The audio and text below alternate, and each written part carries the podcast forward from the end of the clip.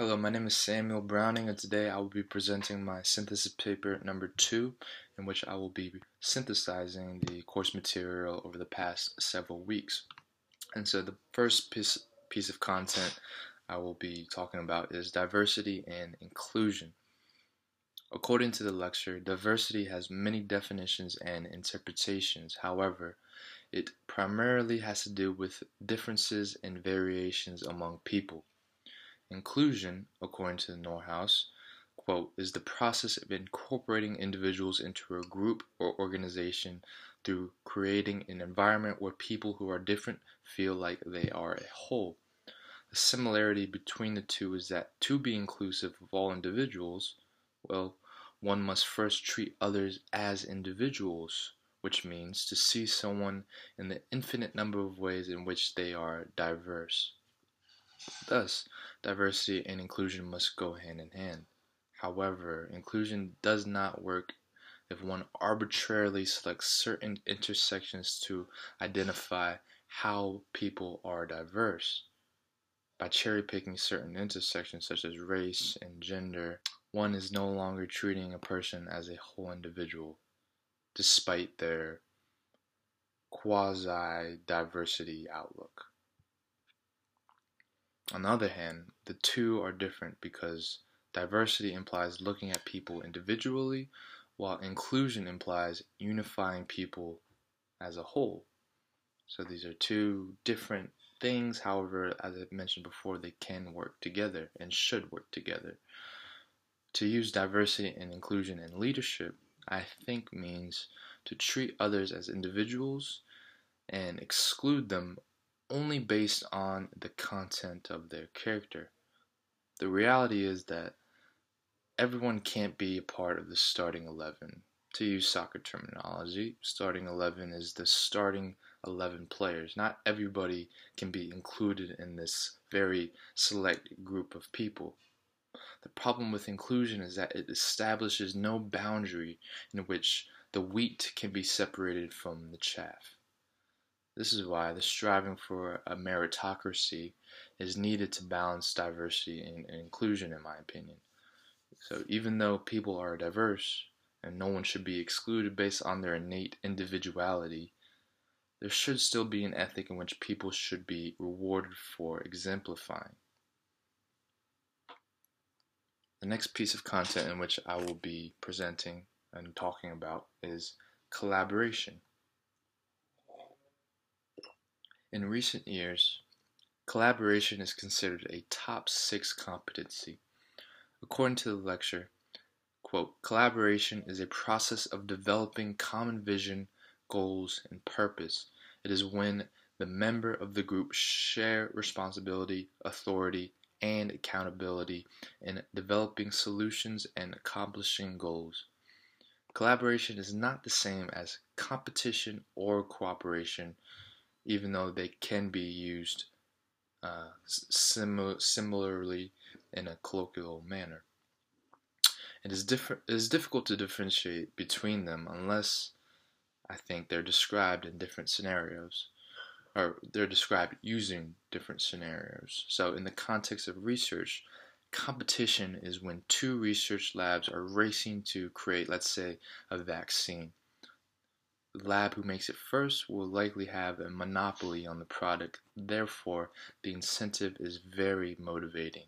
Cooperation is when the researchers within the research labs are given instructions and goals by the primary investigator. In order to work together in accordance to their in accordance to their boss, they must cooperate. Cooperation turns into collaboration when there is no common authority when there is no boss telling uh, your group what to do or dictating what you guys do, what the goal is. So in the in the research context, uh, collaboration would be when two primary investigators uh, come in contact with one another and agree to conduct a, a project together with a common goal. Collaboration is heavily reliant on the individual. There's no one telling you what to do or what to accomplish. So each collaborator in the context I provided, each primary investigator must bring a relevant and competent perspective to the table, or else what's the point of collaborating? This requires the three C's uh, to connect it back to class material of individual value, which are commitment, congruence, and consciousness of self. Uh, because in order to bring something valuable to the table, one must know themselves, uh, to think of a unique idea, act on that idea, and then commit to it. This is important because on and the collaborators will likely try to question the idea until it convinces them. Therefore, the individual must be strong in order to be a collaborator. Right, the next topic I will discuss is servant leadership. Servant leadership is defined by Robert Greenleaf as, quote, the natural feeling that one wants to serve, to serve first. Then conscious choice brings one to aspire to lead. End of quote. So it's not that servant leaders are servants first, or I should say, it's not only that servant leaders are servants first. I'd argue all leaders have to be servants in some type of way first. I just can't get around that unless you're the next in line of a, of a monarchy. Even then, I assume you still have to go through some training. You have to submit yourself to some discipline. So it's not only that servant leaders are servants first. I think it's that servant leaders approach the world with serving as the primary drive, which is different than someone approaching the world with power and personal success and pleasure as the primary drive. The world renowned author and moral philosopher Leo Tolstoy was a man of fame, wealth, and career success. However, late in his life, these distractions were not enough to provide sufficient meaning in his life. He was on the brink of suicide when he realized that he that ignoring the question of death, losing oneself in the pleasures of life, cowardly clinging on to life, and or having the, as he calls it, courage to take one's own life in defiance of the tragedy that life brings. Uh, we're, we're all not proper ways of dealing with this fundamental problem of our finitude. Then, through comparing the educated elite to the working class, Tolstoy discovered that the latter had no doubt about life's meaning fully aware of trying not to romanticize the working class and, and neglect their true hardships, he realized that the well educated upper class was in fact too reasonable to allow themselves to have faith beyond the physical. This implied to him that the educated class was in fact too rational to live a meaningful life. To Tolstoy, what the working class had that the educated class didn't was faith in the, in the service of an infinite being in this case, or in his case, and I think this is the case, fundamentally. This led Tolstoy to a life of service and justice. He was in fact a very early champion of peaceful protesting, which even inspired Gandhi himself, which was proven, which who was proven to be in direct correspondence with Tolstoy Servant leadership builds a constructive climate because it produces individuals with a sense of robust meaning to their lives. Without faith and service, I think that one would have to resort to one of the four other sources of meaning described by Tolstoy ignorance, personal pleasure, suicide, and cowardice. To my estimation, none of these seem constructive for society which is why servant leadership, I think, is exceptionally important for our society.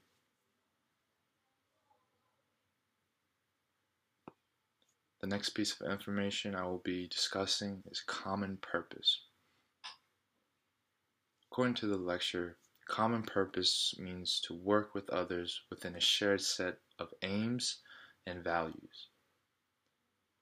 Thus, collaboration cannot happen if there is not an agreed end in mind, and agreed core values that must be accepted a priori by everyone. Why? Well, if there is no cohesive story about why the group is together in the first place, then why would I or another person put up with the other person and who disagrees with my ideas? If we're not headed in the same direction and you disagree with me, there's there's no reason why I would not simply turn my back to you and walk away.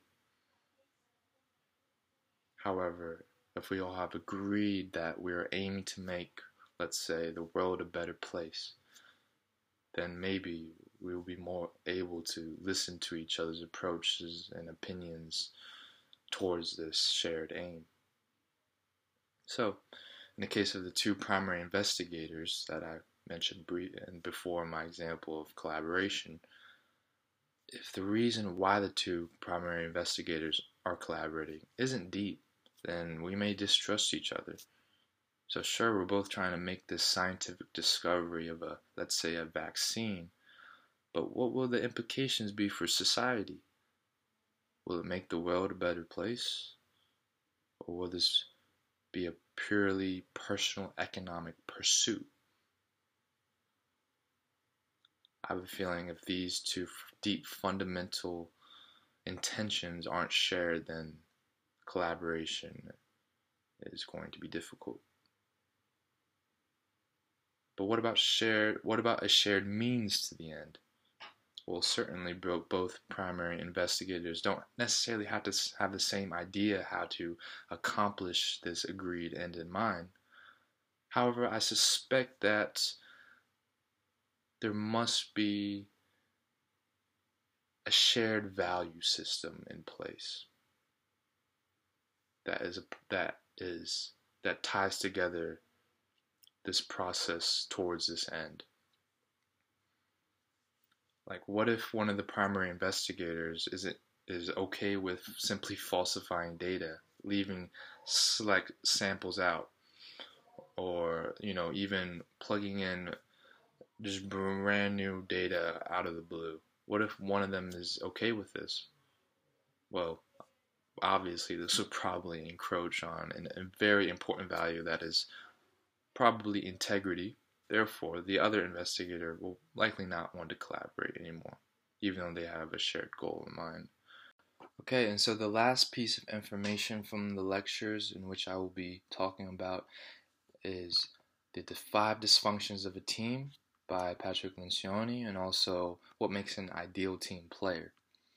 And so, to start off with the five dysfunctions of a team, basically, what it is, um, it's a list of five fundamental ways in which a team can disband and dissociate and become ineffective, and they're they're listed in a hierarchical manner.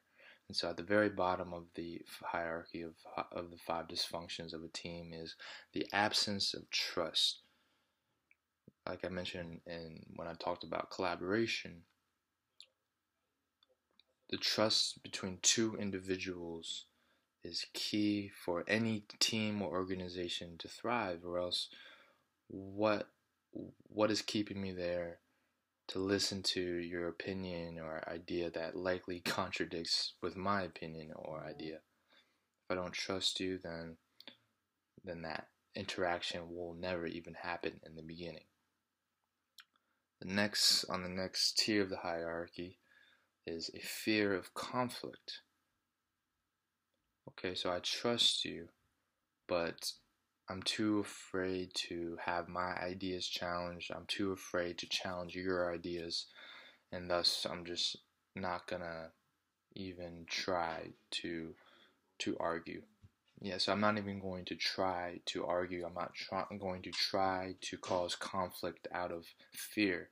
And this may seem like oh very harmonious, but what happens when it's time to to come up with a, a product, uh, an, an, end goal?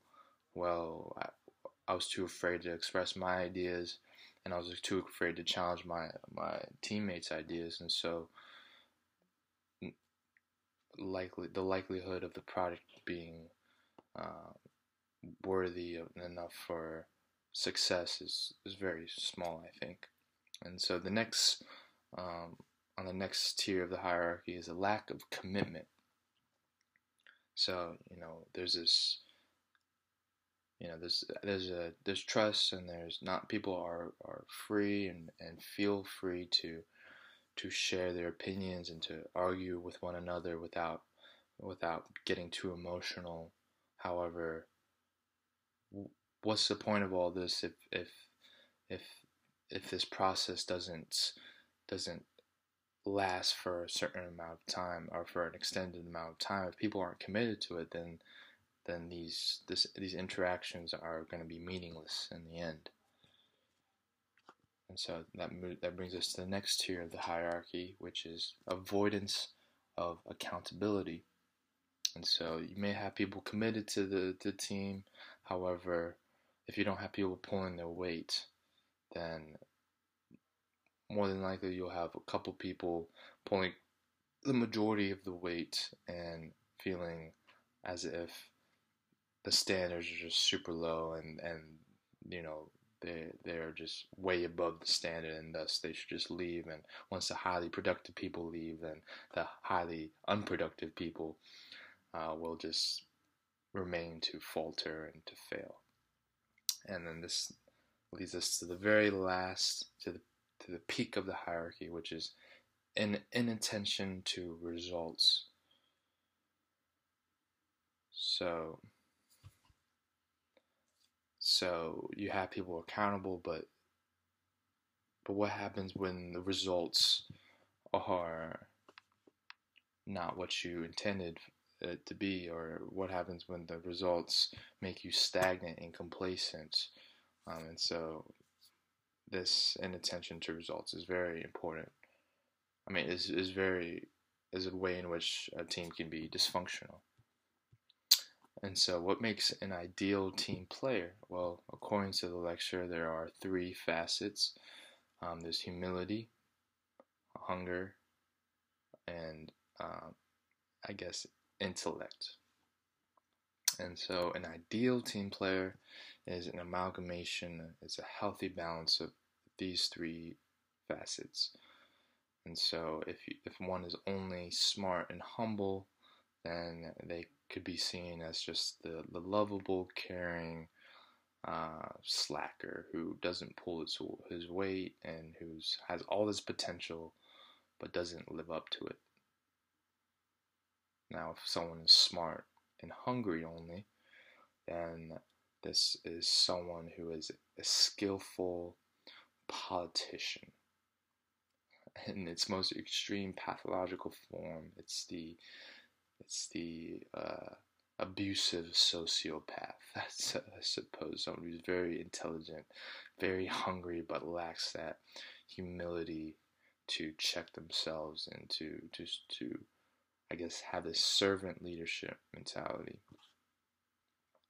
And now, if someone's hungry and humble, then you know they're they're they're driven, they're humble. However, since they lack the the ability to to see to plan for the future, to be orderly, to be conscientious, they may accidentally run into several um, snake holes and find themselves in a mess, which is not good. Now, so the ideal team player would be healthy balance, like I said, of all three of these traits. And what I'm curious about is the process in which one becomes this ideal team player. Now, of course, this ideal team player may not be actually achievable, but the process in which one does to, goes through to strive to it, I suspect it's something as along the lines of what Carl Jung would, would call circumambulation. So what that means is that you have a fixed set point and you start here. You're, let's say you're very smart and you, but you want to be more humble. So you become more humble. But then you realize you're lacking hunger. So you become uh, less smart, you remain humble, but try to become more hungry and then but you realize oh wait i'm lacking uh, intelligence and self-control and and yeah all that. And so you you kind of bounce back and forth between these these uh, facets until you kind of have good sense of how much of each one you should use in certain situations and certain times of your life. And so you're constantly moving uh, in between these three facets and that's how i theorize how this process of becoming an ideal team player actually will work and so, how they both connect to leadership and the social change model. Well, social change model has three levels: it's the individual, group, and societal level. So, how a team can be functional and how you can be an ideal team player within that team. I think it's obvious how it connects to the social change model and leadership. Uh, I hope you enjoyed my synthesis paper number two. And yeah, have a great night and goodbye.